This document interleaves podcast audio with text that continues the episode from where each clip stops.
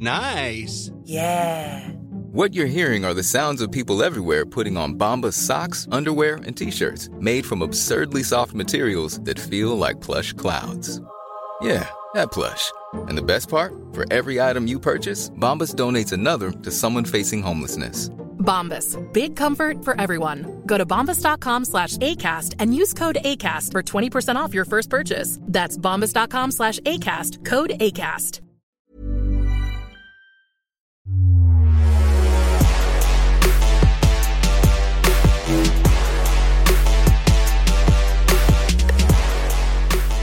Hello once again and welcome to the Matchday podcast, the GegenPod. It's great to have you with us. Simon Hill and Heather Garriock are alongside me. Hello, H. Hello, Rich. You're very excitable because you were definitely going for RB Leipzig, even though you're completely impartial on the panel, of course, on Optus Sport. I sense that you enjoyed the fact that they're through to the Final Four. Yeah, I really enjoyed it. It was a tough match, but Atletico, you'd expect with the talent that they've got, they'd really go for it, and they were the favourite.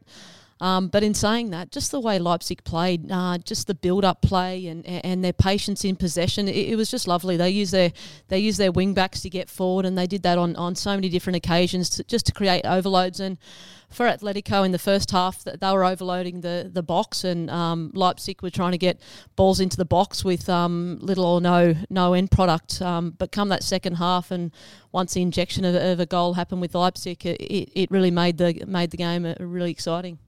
And as a story, it's fantastic as well. Whether or not, Simon, you respect RB Leipzig and their history, I guess that's part of the debate, but we'll park that for a moment. Actually, Heather said at one point that she was reminded of Pep Guardiola and Manchester City. That's heresy for you, surely. What, in terms of the way they played? Yeah. Yeah. Well, no, that's a compliment. Yeah. I think City fans will cop that. Mm. Look, I'd echo H's thoughts. I thought they're a very elegant team to watch. They did lack a bit of a cutting edge, particularly in that first half. That's understandable, given they've lost their main man. But I love the fact that they've got a playmaker like Kevin Campbell, who's just so graceful on the ball, two-footed, twists, turns, finds little passing lanes. Thought he was terrific. Loved Dayot Upamecano. Injecting himself into midfield or even attack on occasion. I love the fluid nature of the way they play. And yes, there's an ugliness to how they came about as a football team, and I get that.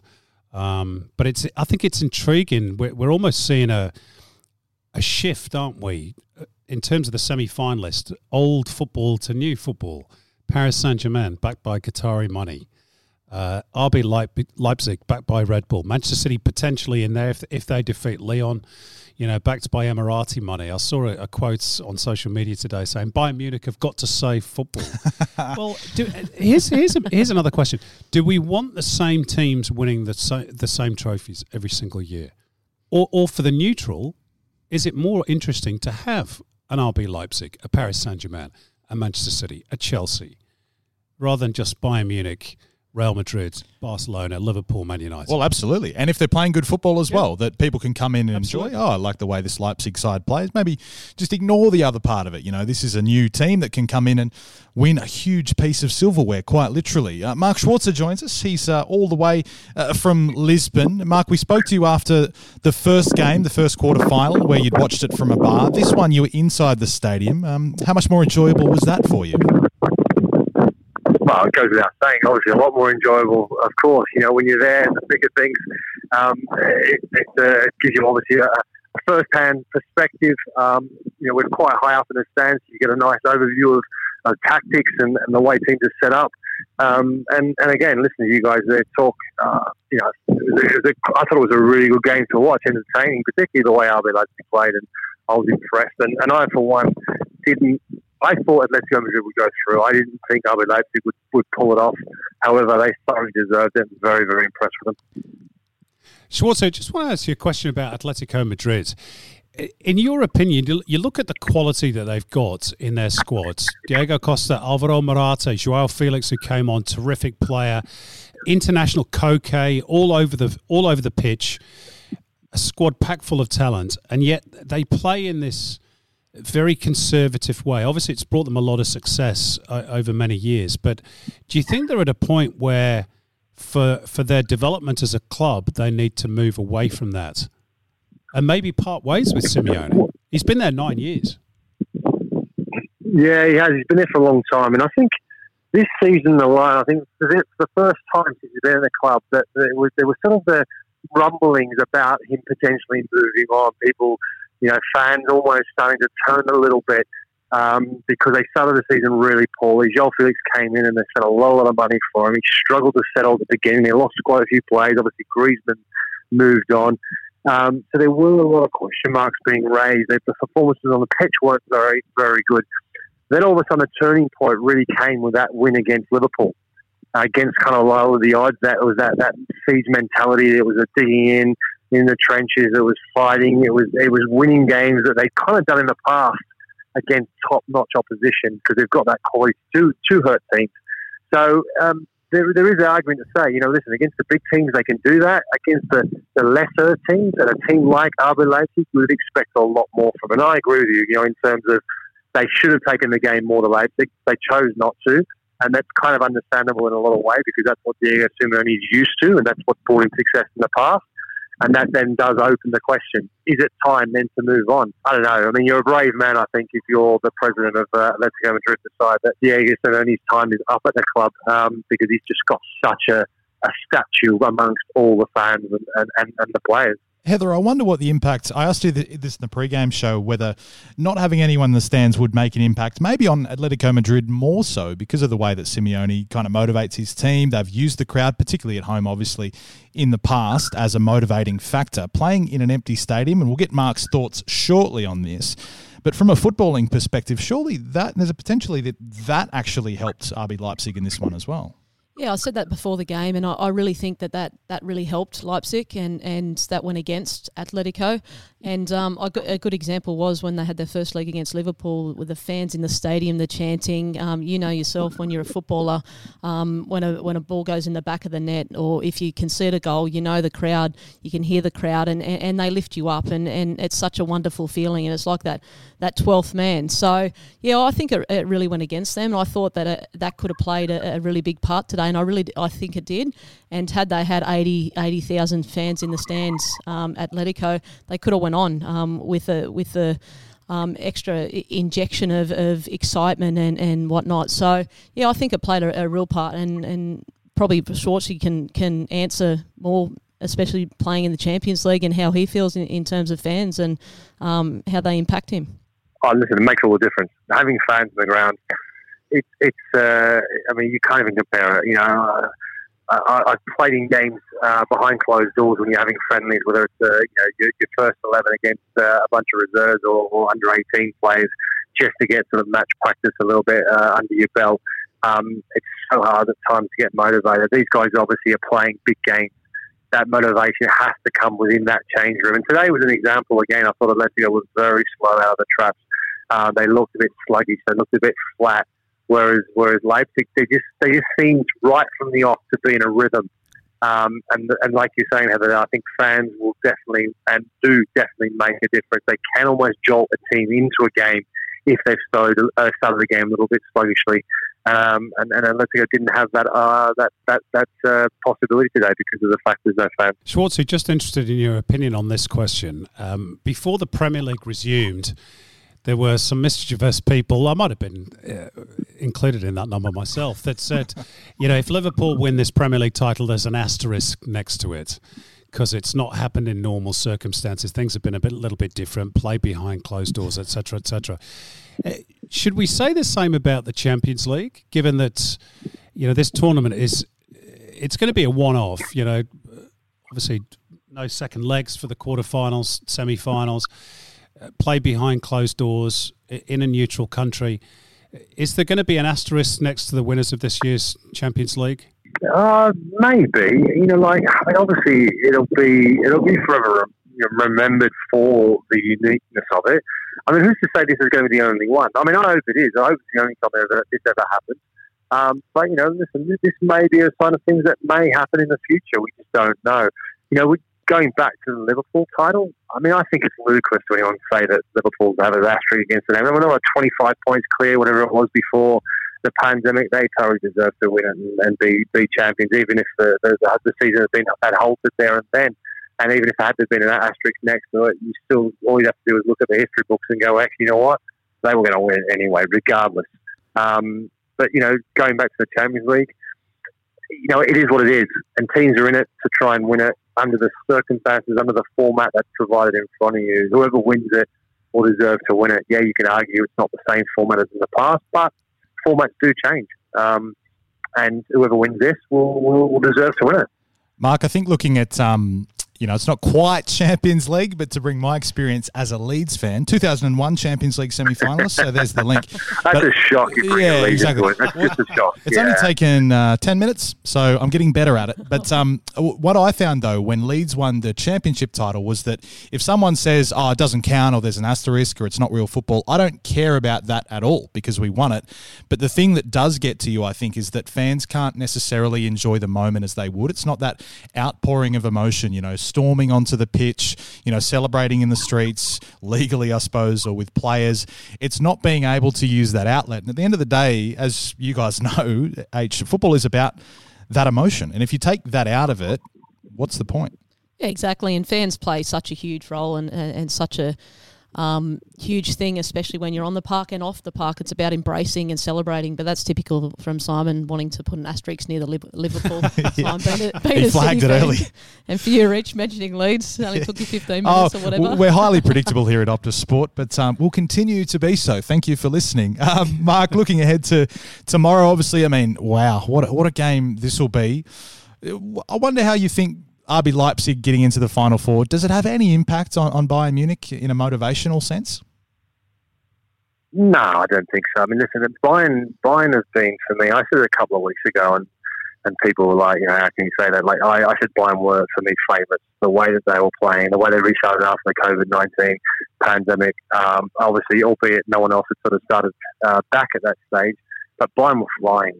And if you look at Robert Lewandowski, if you look at the way that Thomas Muller's played this year, it's just gotten better and better. Add the likes of Serge Gnabry, you know, Perisic, Kingsley Coman, the list goes on. I mean, Neuer is getting back to his best. They just don't seem to have any weakness in their side. When you look at Barcelona, it's Messi against Bayern Munich. And I've just been speaking to a couple of people, Portuguese reporters over here, and they're saying the same thing. It's Messi against Barcelona.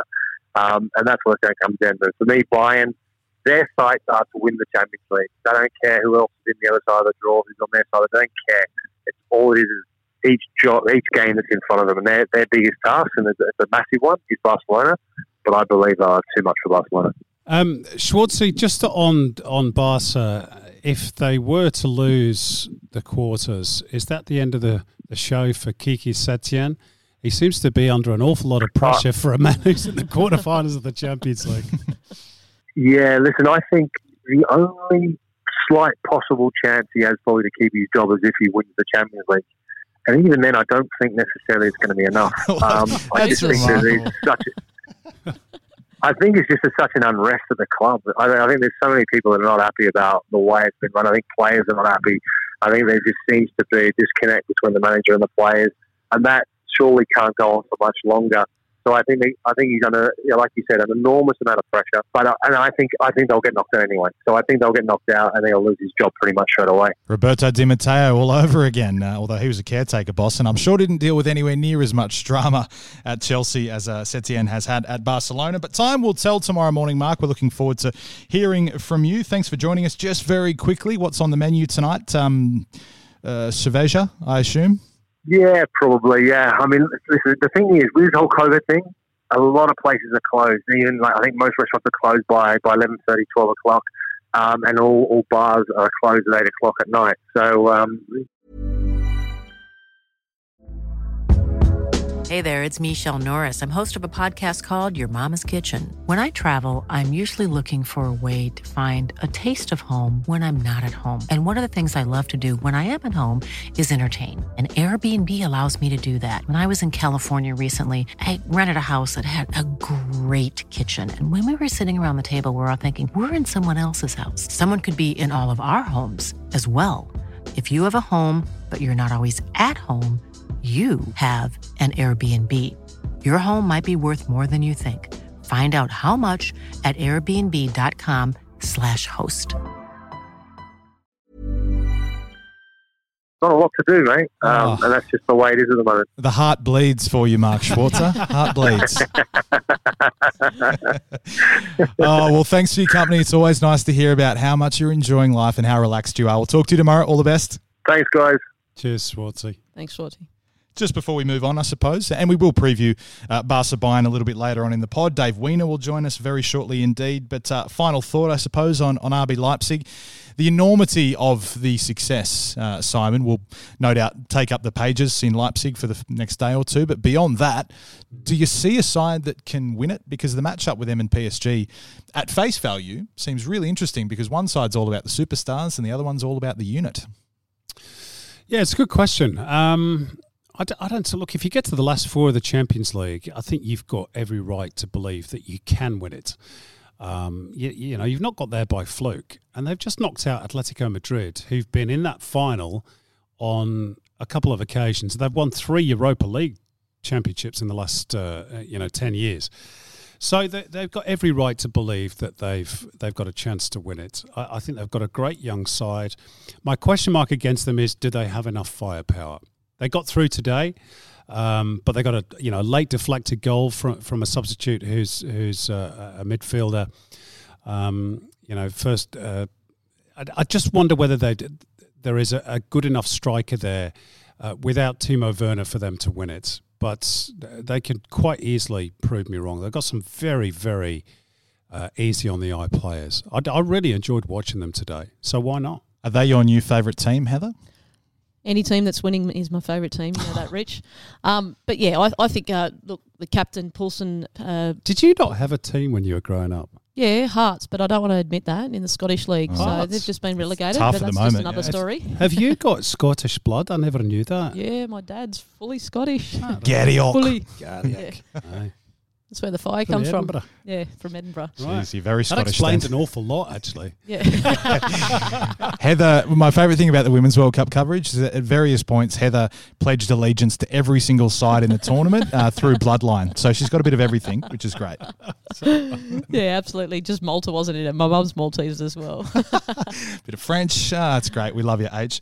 All right, let's get Dave Wiener on the line, our sports editor, Dave. Just before we move on to the preview, Dave, of tomorrow's match, let's talk about Julian Nagelsmann for a moment. 33 years of age, and to me it seems like there have been a couple of maybe sliding doors moments, if that's the right phrase, when he beat convincingly so Jose Mourinho and Tottenham a few months ago, and then this morning beating Diego Simeone, who's at this stage of the competition every single year. The true emergence, it seems, of a future coaching great, perhaps. Yeah, that's right. Morning, guys. Heather, you must have drunk Red Bull once, so you can barrack for Leipzig now as well. Yeah, for sure. And vodka. If only there's a team called FC Vodka. Yeah. There might be an Eastern Europe. There could be. You never know. Very good. No, it's being 33 myself, it's actually an extraordinary thing to look at what Julian Nagelsmann has done. To not only have the poise, as I think you might have mentioned in your call, Simon, how he knocked back Real Madrid a couple of years back because he said he wasn't ready, to have that self-awareness, but also to have the focus and the ability to cut through the ranks in Germany, such a competitive nation at such a young age. He must be an absolute genius. And one thing I'm going to reprise today for the Optus Sport app is an interview I did with David Zrillich during COVID. And Zrillich, the former Socceroos striker, spent some time at RB Leipzig, a couple of years actually, working in their youth team. And he talked about the influence that Ralf Rangnick, the sporting director who just left there, had over the entire coaching setup, and the way that he trained all these young managers to come through with a certain philosophy. But how much work Nagelsmann does, how dedicated he is, how meticulous he is, how outrageously visionary he is, and how he sets the way for everyone at the club. And Rangnick's moved on now. Now Nagelsmann's sort of at the helm, setting the direction there. So the Mourinho thing was very symbolic. This win, getting them into the final four, if you need evidence of changing of the guard, this is very much it. And I loved what you pointed out, H, on the show about how he broke down their right-hand side or left-hand side for Atletico, and to be able to rattle the defensive maestros of Atletico shows that you really, really, really know what you're doing. So looking ahead, obviously we've got this massive one tomorrow, Bayern and Barcelona. Dave, just briefly summarise for us Barcelona. We mentioned before with Mark Schwarzer the off-field issues that might see Setien sacked. But why is that the case? Isn't this meant to be the biggest club in world football just about? And for the neutral looking at this, they'll say, well, how is there a crisis? You've got Lionel Messi scoring amazing goals, an amazing front three. You know, they were second, which admittedly is not great in La Liga, but they were still thereabouts. It can't be that bad. The thing is, it all seems to settle around. There's huge politics. There's always boardroom politics that has an influence at Barcelona. The second thing is basically, is Lionel Messi happy? And that's ultimately what it comes down to. And Ernesto Valverde paid the price for never really convincing that he could play the expressive, wonderful style of football that Barcelona is renowned for. If you watch them, they were sometimes in individual level, they were fantastic, but they never played, you know, the style of Guardiola or even Luis Enrique going back a bit further. So you look at Setien, who was really thrown to the wolves. I mean, he made his name for himself at Betis between 2007 and 19. Didn't achieve a huge amount. So he's come in because he is an aesthetic coach who believes in aesthetically pleasing football, but he's never managed, let alone played, let alone managed with the types of egos he is managing in the dressing room right now. And it looks like from the outside in, it's absolutely devoured him. So second in La Liga to Real Madrid for any neutral having a look at this game tomorrow is not good enough, particularly when you've surrendered the league. And if Messi is not happy, you are so expendable, even if you've only been at the club for 6 months. So with the likes of Xavi lurking in the wings and with the world football's tendency recently to look to local heroes to salvage that, it's hard seeing Setien walking out the dugout for the first game of the next season unless Barcelona not only beat Bayern Munich, but win the whole damn thing. Well, Barcelona almost started that trend of local heroes with Guardiola, didn't they? Heather, how much is it crucial, given that they've seen the narrative this week is about, it's all Messi at Barcelona. If you're Antoine Griezmann, if you're Luis Suarez, you're saying, no, I'm going to make this about me. I'm going to stand up on this stage. They have to, don't they, if Barca have any chance? Yeah, most definitely. I think Griezmann was nowhere to be seen in the last game, and then Suarez obviously took the penalty. But when you've got a player like Messi, and obviously Dave's just said how he's basically dictating whether he likes the coach or not, then there's an issue as it is. And I think when it comes to Barcelona is whatever manager they do bring in, similar to Juventus that's brought Pirlo in recently, is you need to bring a manager in, and that you don't necessarily have to have the tactics similar to Nagelsmann for Leipzig. But I think it's really important for these players is to be able to manage these players, manage expectations, and just allow them to go out and play. At the moment, I don't think Griezmann's playing at his best. Suarez is sort of just lurking around and allowing Messi to run the show. So for the next match, especially in a big match against Bayern, it's so important for all these players to really strut their stuff. And you don't see them playing off of each other. You see them playing individually and individual brilliance of Messi. So I think it's vitally important for next game. And the manager, who knows who the manager is going to be? I guess just ask Leo Messi. Yeah, I think there's actually there's another fundamental problem that's probably not been touched upon an awful lot, and that is if you look at the spine of the Barcelona team, the first team, you got Gerard Piqué, who's 33, you got Ivan Rakitic, who clearly wants out, or they want him out because he's getting towards the end of his time, not necessarily the most popular. You got Luis Suarez, who's been linked very strongly with a move to the MLS and hasn't scored an away Champions League goal in something like 80 games or something like that. Really interesting stats. And then you've got the Messi conundrum. Yes, he's the best player in the world. Nobody disputes that. He's a freak. But he's 33 as well.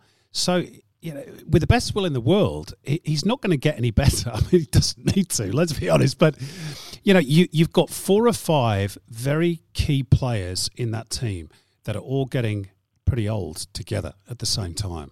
That's a problem. Yeah, because you've got to replace their recruitment thing.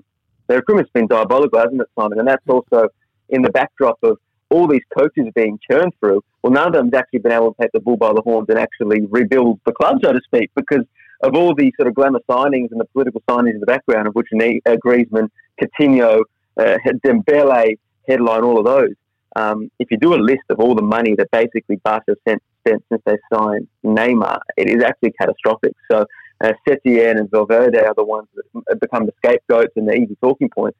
But they've got massive problems in terms of, you know, they could, when the short-term plan runs out, they better hope their academy is still pumping out more players than they have been in recent years. Probably will do, let's be honest. Probably will do, let's be fair. I hope so. There'll be some gem in Barcelona. Ricky Pudge. Pudge is the next big thing. Watch out for that. You're going with Pudge? Pudge. That's how they say it. Okay. I trust the commentator, absolutely. Ricky Pudge. Yeah, sounds good. Dave, you're 33. Maybe you can have a crack. 33 is the golden age. Maybe you can be Barca's next boss. You're a tactical maestro, surely. Yeah, Rich, my resignation's coming in an email. I've had a sea change. COVID. I've decided to try something different. I'm going to go knock on the door somewhere. I'm going to walk down to Moore Park and knock on Steve Corrigan's door, see if he'll have me in. When you realise you've been in track pants for a good 6 months, yeah, maybe it is time for a change. Sure, that's my favourite thing about COVID, track pants generally. Dave, thanks for your company as always. We'll catch up with you tomorrow. Take care, guys. See ya. Cheers, Dave. See ya. We've almost given Bayern very little love, but they're just a steamroller, aren't they, H? They're very impressive. You know, they're different to Barca because whilst they have a talisman in Robert Lewandowski, his success comes on the back of what everybody else does. So how good would it be, do you think, for Bayern to win the tournament? Simon mentioned it before. You know, they save football, if you will, against the big rich owners, of course, because Bayern Munich are poor. Do you think they'd be a worthy winner based on what we've seen so far?